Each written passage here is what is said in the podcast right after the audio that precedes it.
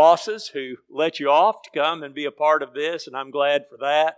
Uh, many of you have brought uh, your kids, and I know that's been really a, a successful time for them as well. So I appreciate your diligence. And let me just quickly thank the song leaders. Uh, we've had kind of a blend this week of some who are, I understand, just beginning, and some who have been doing it for quite a while.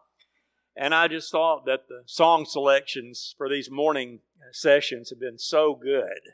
Uh, and tying in with our themes, I I would never have thought of the one for this morning, and I'm kind of mad at myself that I wouldn't think of that one. But uh, what a perfect song for what we've been talking about this week with the holiness of God, uh, calling in that idea of the cherubim as we've been looking at the Ark of the Covenant. So just really appreciate that. So here we are in the last day of our journey with the Ark. So we've got to figure out what happened to it, right? That's, that's what we need to know.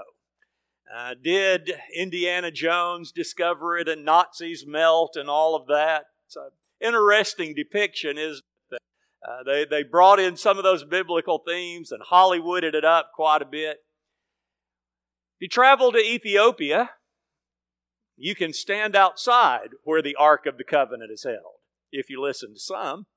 There's a cathedral, I think it used to be in a tent, seems to be a more elaborate building now where supposedly the Ethiopians have the Ark of the Covenant and they appoint a priest over it who lives his life with the Ark and he appoints his successor. I was reading a little bit more about that this morning, hadn't read about in a while, so I was looking at an article or two, and there was uh, an interview with, I believe, a British archaeologist who had seen this uh, right after World War II, and he said, I got bad news for you. He said this ark was made in the medieval period when that was a big thing, when you imitated the ark, and built all of these replicas of it. So, what happened? Well, I don't know the answer to that. In fact, God doesn't elaborate on it at all. The very last place in the Old Testament that we read about it is going to be in the book of Jeremiah, where we'll look at here in just a minute. And so most thought on it is, is that when the Babylonians came in and they took all of the possessions out of the temple away, that it was at that time that the ark was likely destroyed. I think that's a feasible idea for certain. When we find the return from captivity and all the stuff is coming out of storage and it's being listed off, uh, the ark is not included in that. And one would suspect that if it was still a part of that temple uh, uh, ensemble of things that was going to be brought back, surely it would have held a prominent position. And so we imagine then that as Zerubbabel and Joshua rebuild the temple, and as they construct the most holy place, that there's a very likely possibility that it was empty. Just a memory of what once would have sat there. So, with that in our thoughts, let's look here in Jeremiah chapter 3. Jeremiah chapter 3. And as we look down to verse 16, Jeremiah writes, When you have multiplied and increased in the land in those days, declares the Lord, they will no more say, The ark of the covenant of the Lord, it shall not come to mind, or be remembered, or missed it shall not be made again. Well, that seems to be the answer to our question. God says, you don't need to worry about it. You don't need to be concerned about it because there is a time coming when the ark is not going to be there. You're not going to be able to look on it, nor are you going to miss it. And so the implication of this and the surrounding verses is that something is coming that's going to be much, much better than what we find in the Ark of the Covenant. And so let's carry our scenario a bit further. So Zerubbabel, Joshua, they rebuild the temple. The ark is not there. Years plod along. We know that Herod comes along, and we call it Herod's temple, don't we? Because Herod pretty much disassembled the whole thing and put it back together and made it this beautiful building with all these courtyards and landscape. But yet, still, no Ark of the Covenant. So it's been waiting. It's interesting that when Zerubbabel rebuilt it, they dedicated it, you didn't have the smoke of God come into it. At least it's not recorded if that happened. And so it's like the temple is sitting there and it's longing for a better day. It's longing for God to finally move in. Now, that doesn't take anything away from it. Jesus called it his Father's house. But yet it was waiting for that day when God would come.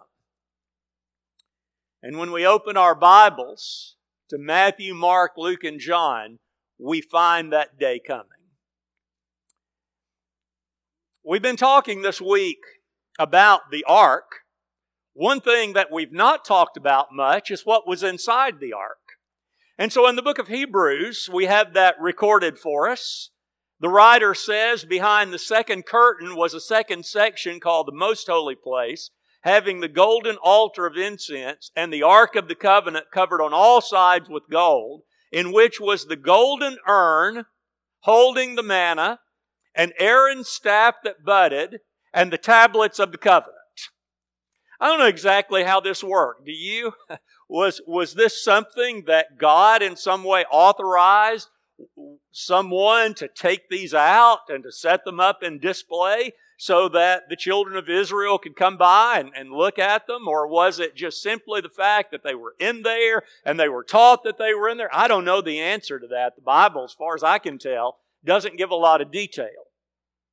But what I do know is that by God placing these three things in there, He's reminding them of things from their history that were essential for them to keep in their memory. But yet, is that all?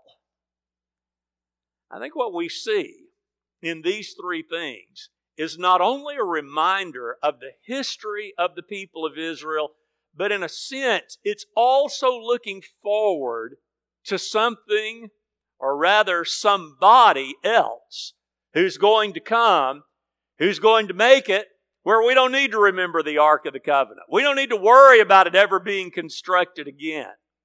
Because what we're finding in these things within the ark are very much pictures of how God has dealt with his people, but yet pointing us towards someone who is going to be much greater than all of these things that we've been looking at. And whereas the ark was that reminder of the Eden setting where God and man came together, in Jesus Christ we're going to find the fulfillment of that and the very one who's going to pave the way for all of us who are faithful to Him to once again be in that paradise setting. I'm going to exercise self control this morning because I think I could go for several hours on this topic. But we're going to try to keep it to a, a manageable amount this morning. And so I'll do a, a, a, fair amount of summarizing in some of the history of Israel, but yet it would be great if while this is on your mind, you went back and explored some of these passages because uh, it's just so rich in giving us an understanding of what this ark in its history has been pointing toward that you and I can look at in its full story. Let's talk about these three things in the ark, and we'll begin with the manna that was in it. Manna holds a really intriguing place in the story of the Bible. And so, what I want to do is just drop back for a minute. We'll get the historical context, and then we're going to bring it up to the time of Jesus and to see what he had to say about it. We know that when the children of Israel come out of the land of Egypt, they're they're happy, they're excited. We read that, uh, that song, that hymn earlier in the week and talked about it, the Song of Moses. But yet it didn't take long for the, the harrowing lifestyle of the desert set in. We oftentimes really tisk and shake our heads at the Israelite. I doubt any of us would have been much better, right? Let the air conditioner go out on an August afternoon and it's like we're dying. You know, we're crying to go back to Egypt for the air conditioning. We, we know what it means to be really, really impatient. And that's kind of the picture we get within. And so as they're, they're grumbling to Moses about their food supply, God is going to show just how generous he can be. And so in Exodus chapter 16, it says they set out from Elim, and all the congregation of the people of Israel came to the wilderness of Sin, which is between Elim and Sinai, on the 15th day of the second month after they had departed from the land of Egypt. And the whole congregation of the people of Israel grumbled against Moses and Aaron in the wilderness. And the people of Israel said to them, Would that we had died by the hand of the Lord in the land of Egypt when we sat by the meat pots and ate bread to the full. For you brought us out into this wilderness to kill us, the whole assembly, with hunger. Then the Lord said to Moses, Behold, I am about to rain bread from heaven for you. And the people shall go out and gather a day's portion every day, that I may test them, whether or not they'll walk in my law. Interesting language. Thus far in the Bible story, rain has held a destructive place. We had the rains of the flood that came. We had fire and brimstone raining down on Sodom and Gomorrah. But now God says, in my benevolence, I'm going to rain down this bread from heaven so that you'll be able to eat of it. And so he says, this is really going to be a test for them because for six days I'm going to allow this miraculous bread to come to them. But on the seventh day is going to be a day of rest, a day of no gathering. And so once again, we're seeing a bit of the mimicking of the creation week where things are being brought in, pointing toward that seventh day that would be a day of rest.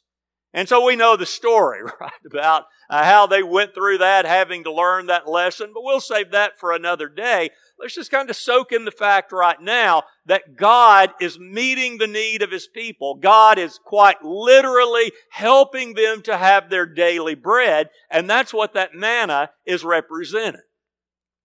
Now, we, we fast forward through the centuries, and we come to the time when Jesus is walking the earth, and manna now is going to come back to prominence for a little while.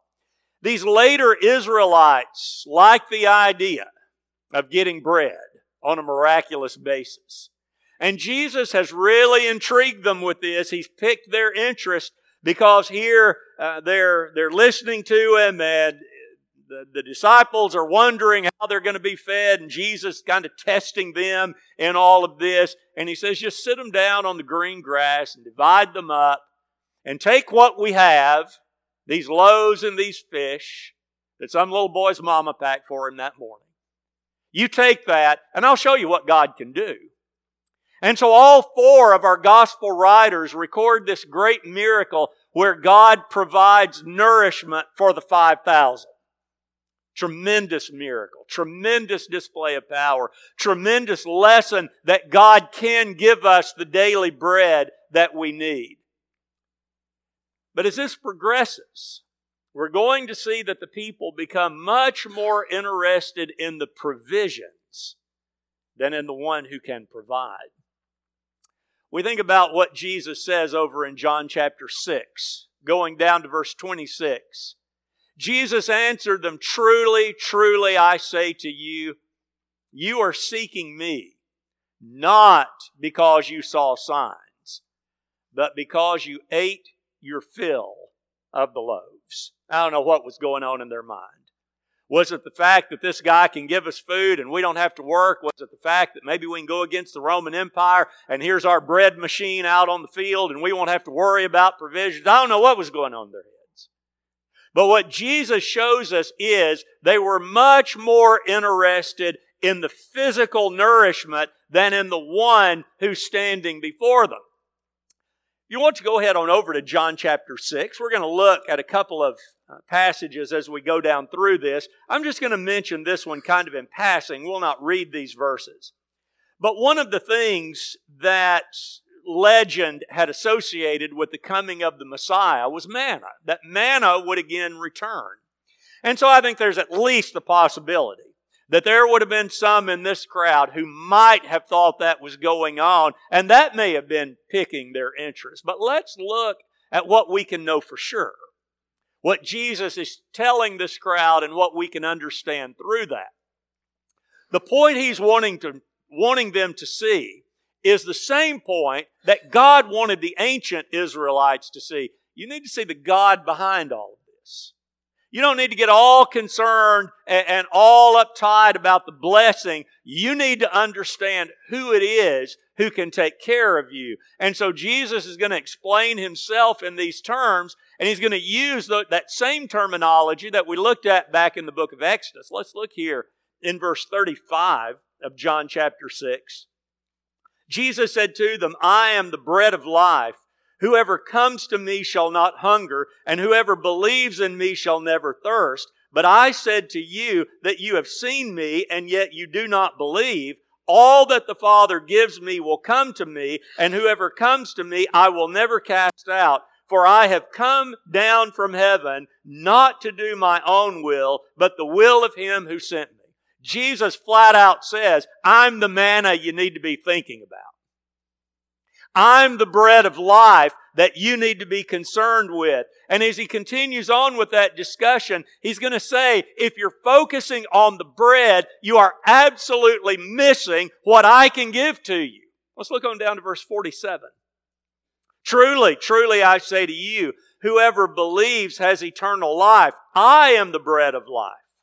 Your fathers ate the manna in the wilderness and they died. This is the bread that comes down from heaven so that one may eat of it and not die. I am the living bread that came down from heaven. If anyone eats of this bread, he will live forever. And the bread that I will give for the life of the world is my flesh. So Jesus is saying you need to take your eyes off the provision and look at the provider. Understand what I can give to you. And then as he wraps up this conversation with them, he develops that idea even further. Let's go ahead to verse 53.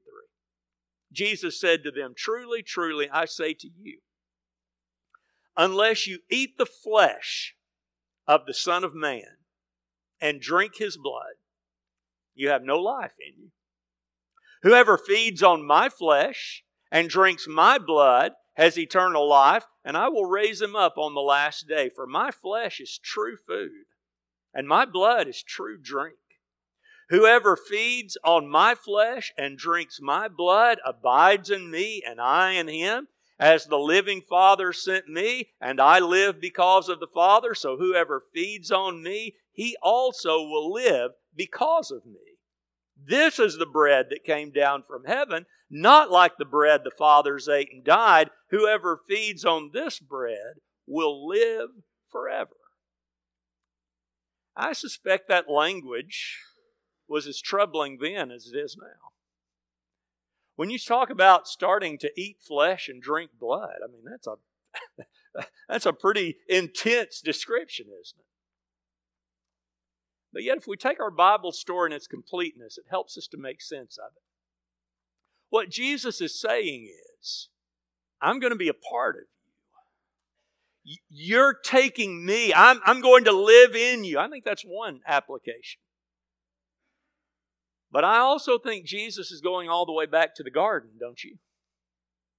That Jesus is saying, if you want to think about the fruit of the tree of life, here it is you eat of this tree and you're going to live forever. That's very similar language to what God said of Adam and Eve after they were kicked out of the garden. He says, if I let them stay here and they reach up their hands to the tree of life and live forever, Jesus is using that language. And so what he's saying is this, you got to make sure that you're not getting so caught up in these physical things that you're missing the tree of life who can offer you eternal life if you'll accept it. Point I want us to understand is that this has got to be much more than an academic study of looking how the Jews dealt with it, because these things are being written to test us also. So we look at this and we ask the question Am I seeing Jesus for who he is? Am I eating of his flesh and drinking of his blood? Am I looking at him as my tree of life so that I can gain that eternal life with him?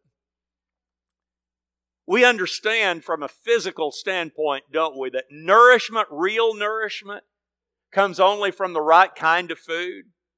You eat terribly, your health is going to pay for that. Real nourishment is coming from the right kind of eating. And so we understand then, as Jesus is giving his Sermon on the Mount and as he's opening the gate up to the kingdom, he says, Blessed are those who hunger and thirst for righteousness, So when I'm looking to Jesus, what I'm doing is I'm seeking to find the one who can fulfill that, who can give me the nourishment that's going to make me a righteous person. The nourishment of Jesus has got to change our entire life. I've had more than one home improvement project that I think it's going to be a little project.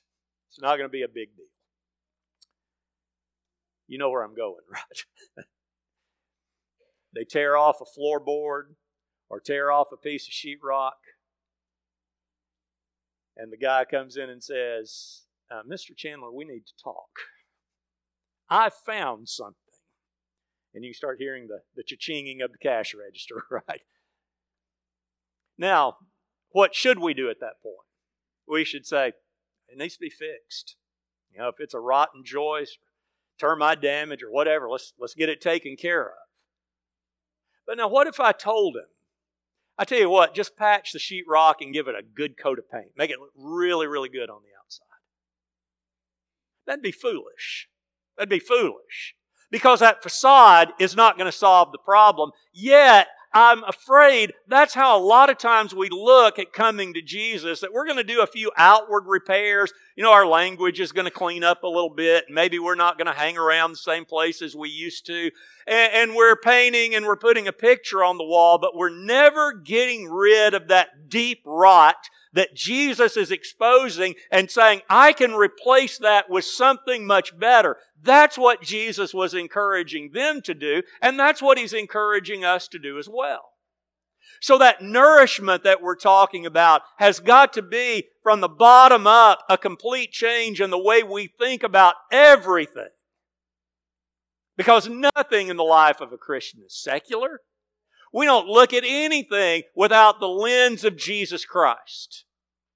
So then, He provides that change, and He also provides the nourishment that's going to sustain.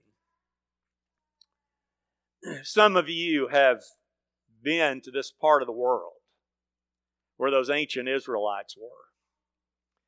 You look out across that bleak landscape and you feel their pain, right? It's just such a barren, empty place. And those kinds of situations can even play tricks on us now, can't they? You don't have to go to the desert. Sometimes you can see this on a really hot road, you know, maybe out um, middle of summer and you're driving down a blacktop road. And in the distance, you'll begin to see something looks a little bit like water. Now, don't do the Looney Tunes version of this. You know, the Looney Tunes, they'll see a restaurant, a swimming pool, and all that. They're, what our eyes do is they trick us. And it makes it look like that there's water just step ahead. It's called a mirage. It's a real thing. And so someone who's stuck out in the desert without water that begins to play on their mind. It's like if I can just make it a little bit further, I can have that sustaining of my life. Now, mention that to you. Because as we've talked about this week, there's so much symbolism in the Bible. And we kind of think about at times we're, we're in a, a wilderness type setting in, in this earth, on this earth. And I'm afraid sometimes we begin to put things in the place of Jesus. And we say, if I can just get a little more knowledge, if I can just get a little more understanding of philosophy, if I can, and so you see humanity putting all these things, just like atheists is saying, if I can just get a little more self completion. Or a humanist who says humans are eventually going to rise up, and you know we've been following that mirage for a long time, and you'll have something like World War I come along, and it destroys that idea. But yet we still fall prey to that of saying there's something just over the horizon no. Jesus says, It's me. I'm the food. I'm the drink. I'm the one who provides that life. And I believe this is our first picture within the Ark of the Covenant. It's pointing us to Jesus Christ. Let's continue on. Hebrew writer says, also within the ark was Aaron's staff that budded. This is coming from a very, very dark place in the history of Israel. Go back to Numbers chapter 16 with me. Numbers chapter 16. Anyone who can read this section of the Bible and not feel sympathy for Moses, I'm convinced cannot feel sympathy. What he had to put up with. And here is an occasion where we're going to find people who are rivaling a position he really didn't want at first. And what they're saying is, we want to be in your position so that we can deal with people like us. You ever thought about that? they're saying, we, we want to be the leaders now. And this has Moses very upset. So Korah, Dathan, Abiram, and On, they're coming to him here. And they're saying, You are not the only holy one in this camp. We're all holy. And basically, the idea is we don't care who you and your brother Aaron are, we're the ones who really ought to be in position here. And I tell you, this particular section is so chock full of imagery from things that have happened before. We're, we're going to have to resist going down that, that trail for all of those. But I do want to point out a couple of things to you. If you look here in chapter 16 and go with me down to verse 26, Moses is now addressing the, the congregation after this rebellion has taken place.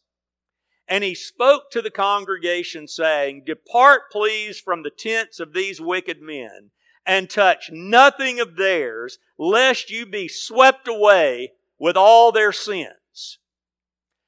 When's the last time we read about being someone, about someone being swept away? That was at Sodom and Gomorrah. That's the last time we saw this language.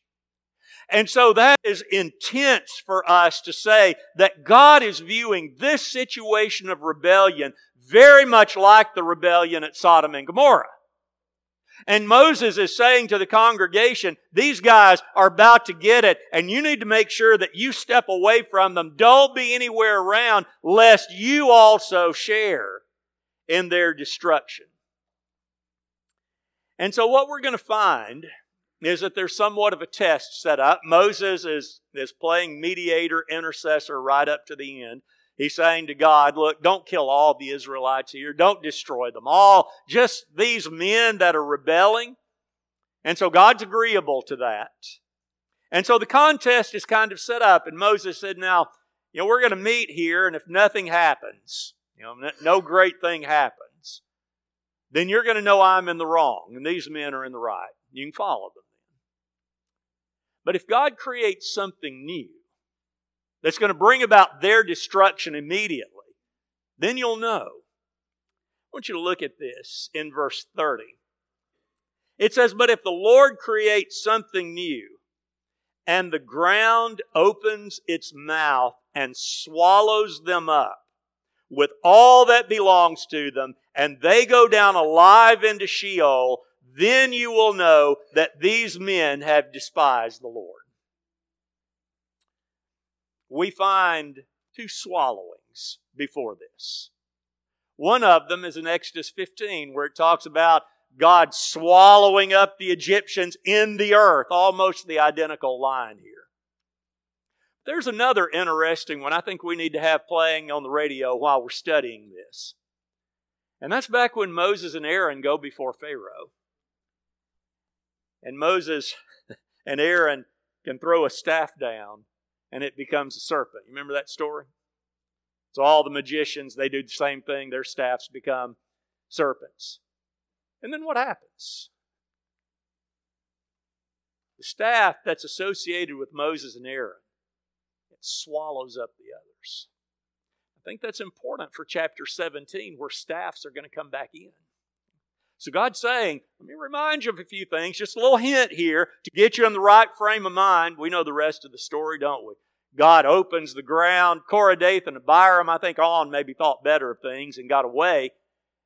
They and their families and their possessions are all swallowed by the earth, and there's panic in the camp. And not more than 24 hours after seeing all of this, the people come to Moses and say, Why did you kill these good men? And God says, I've had it. No more. No intercessions now, Moses. And he starts a plague across the camp. And Moses and Aaron realize the seriousness of this and they hit the ground.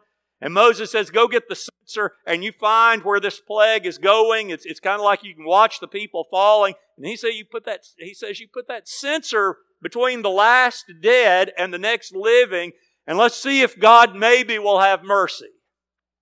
Which he does.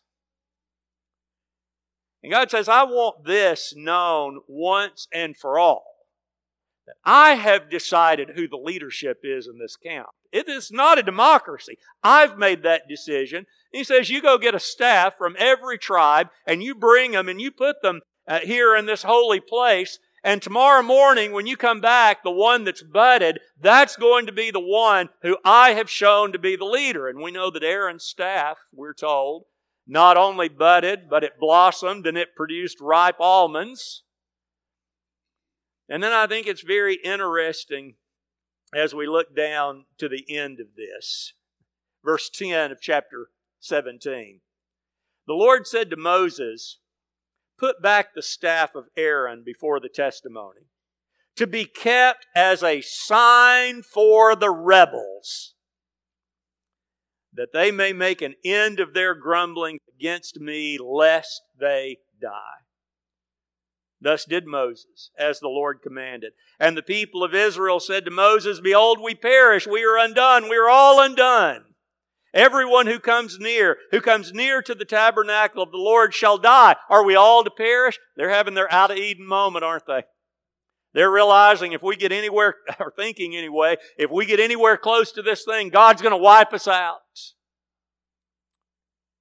But I want us to focus in on the staff for just a minute because that's what God keeps.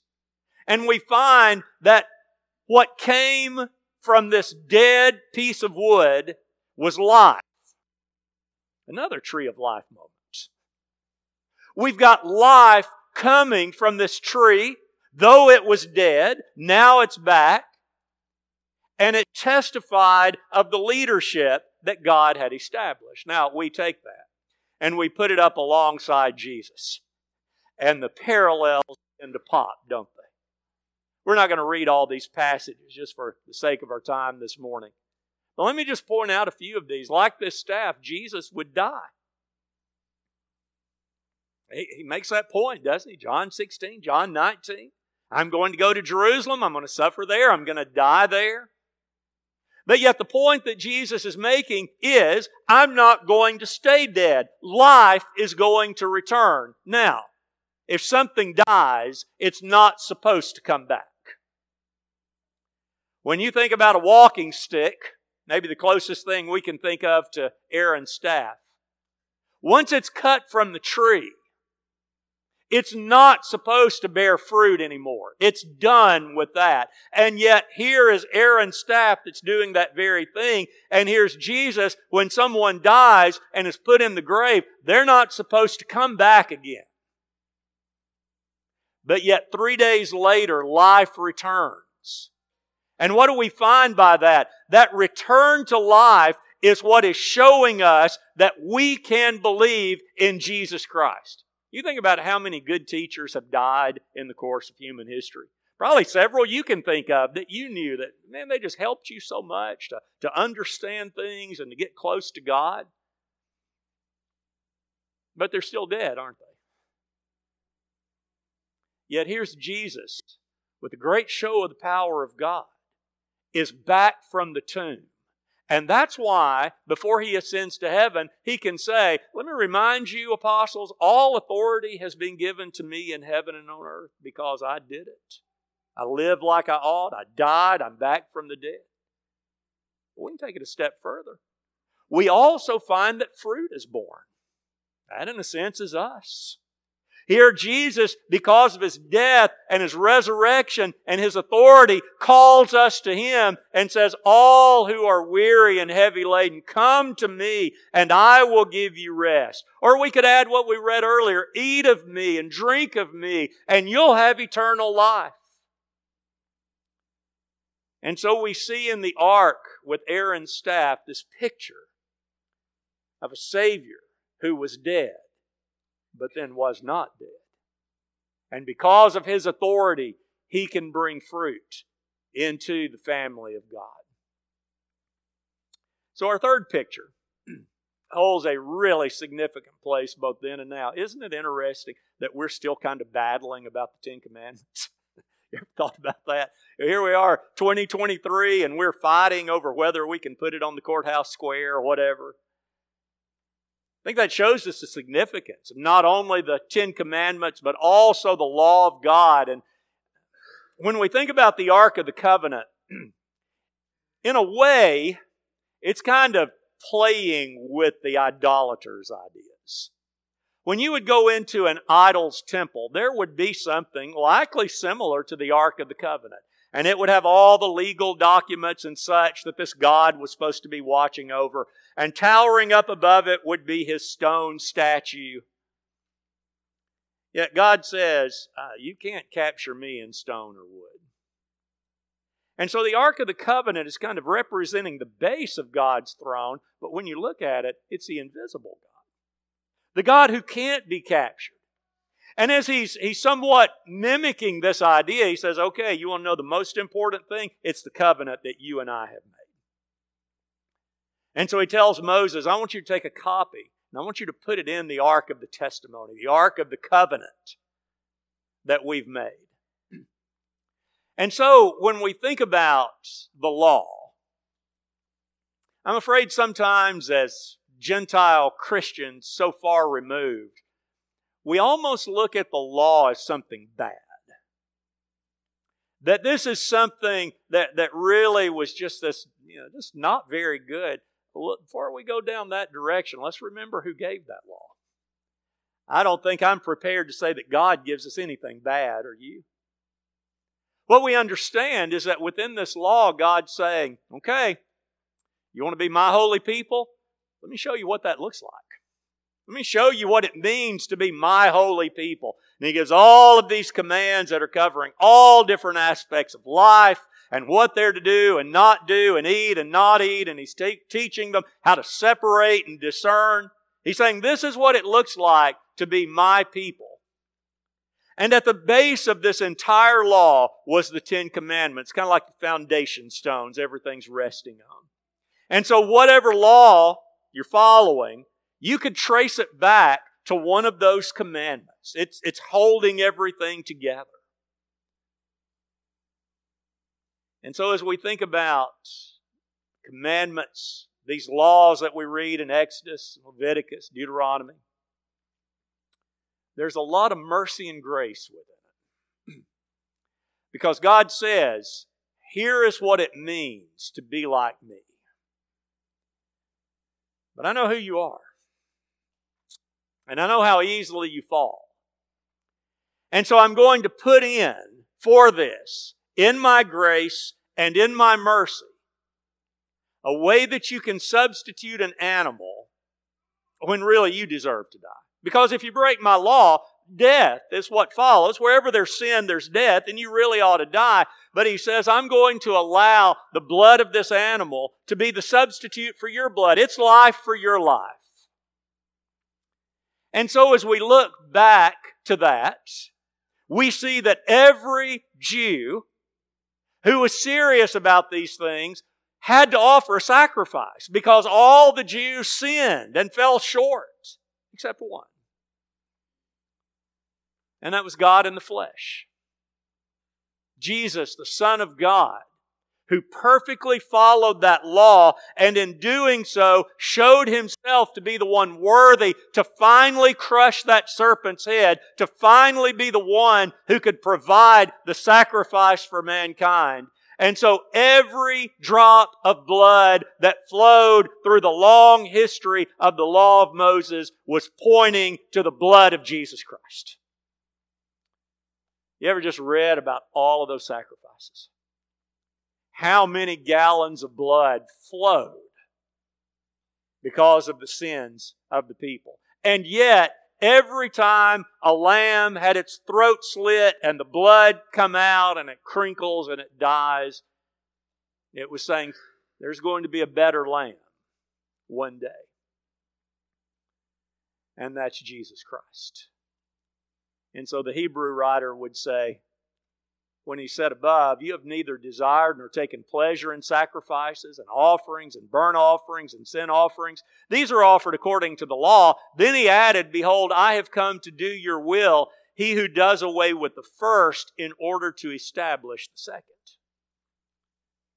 When John sees Jesus coming and he says, Behold, the Lamb of God who takes away the sins of the world, he's tying all this together for us.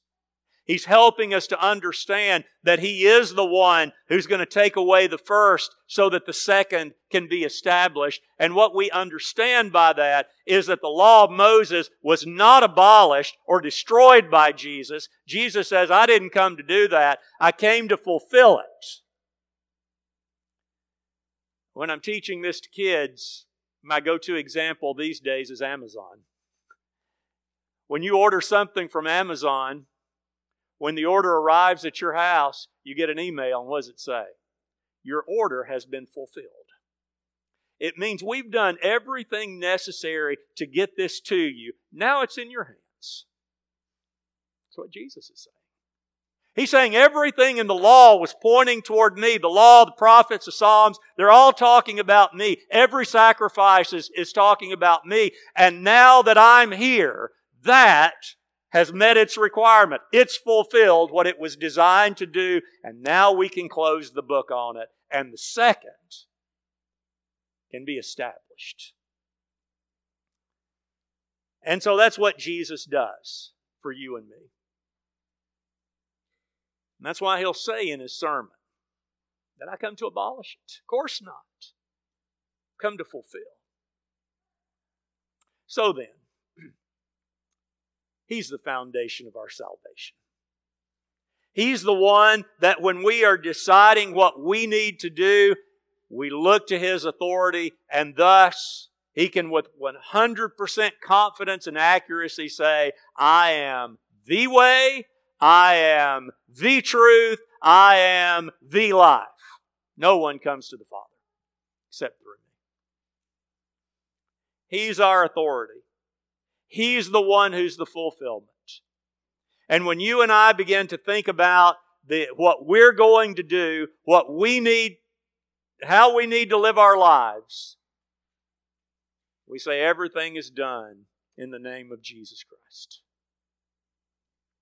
By His law, by His will, by His authority. So as we conclude, let's go back to the book of Hebrews. Chapter 9 says, But when Christ appeared as high priest of the good things that have come, then through the greater and more perfect tent, not made with hands, that is, not of this creation, he entered once for all into the holy places, not by means of blood of bulls and, or calves and goats, but by means of his own blood, thus securing an eternal redemption. So, as the children of Israel hauled this box around all those years, what they didn't fully understand, we do. That God still provides the bread of life. That God still demonstrates authority by what was dead but comes back to life and bears fruit. And that God provides the foundation for us to live.